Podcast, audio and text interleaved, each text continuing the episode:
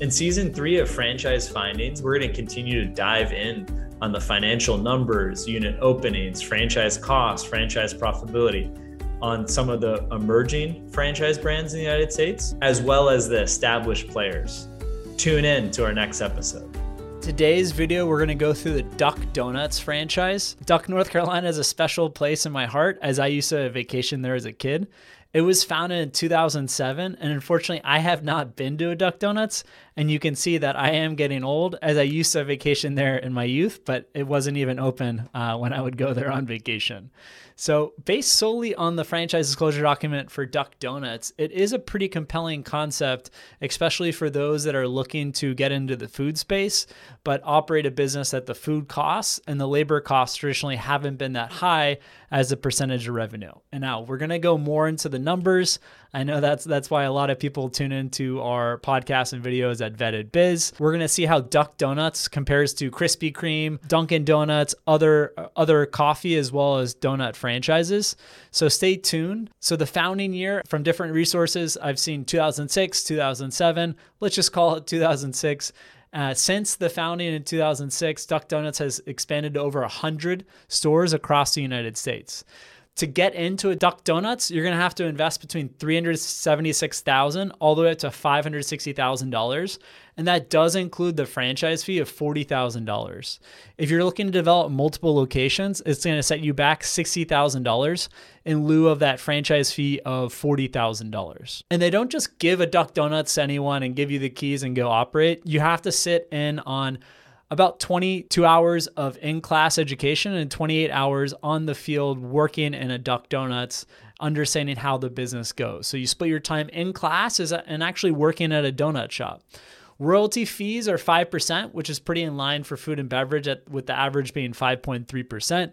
Local advertising and the brand fund, it's going to vary, but 4 to 5%. 10% on local advertising in the first 30 days to really kick off uh, the store opening.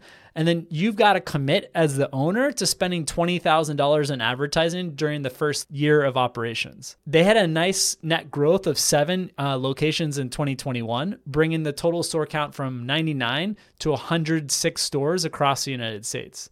They have 43 franchise agreements signed, of which 26 are expected to open this year in 2022. Uh, and this reflects a growing interest by investors to own a, a, a Ducks a donut franchise where they look to grow their unit count by 25%, adding on another 26 locations to their 106 stores right now. Now, how much do Duck Donut franchises make? Average sales reported in their FDD are 540,000. The labor and food costs are only 43% of sales, which is phenomenal not bad for a food business, often above 50%, even 55, 60% is not unheard of. Many food businesses really want to keep food and labor below 55%. So the fact that Duck Donut franchisees are operating at a 43% prime cost, that's not bad at all. Adding labor and food costs together, which are the biggest costs to running a restaurant business. So if we presume a profit margin of about 20% that the owner gets to keep home. This would yield annual owner salary and compensation for a Duck Donut franchise of about $110,000. That means it should take just six years to get your franchise payback back from a Duck Donuts franchise. This isn't bad for food and beverage. And especially keep in mind, two years that are built into those six years are finding the location, building the location, passing break even, getting substantial income. So, really, one year up and running, it should just take about four years to recoup your initial capital investment.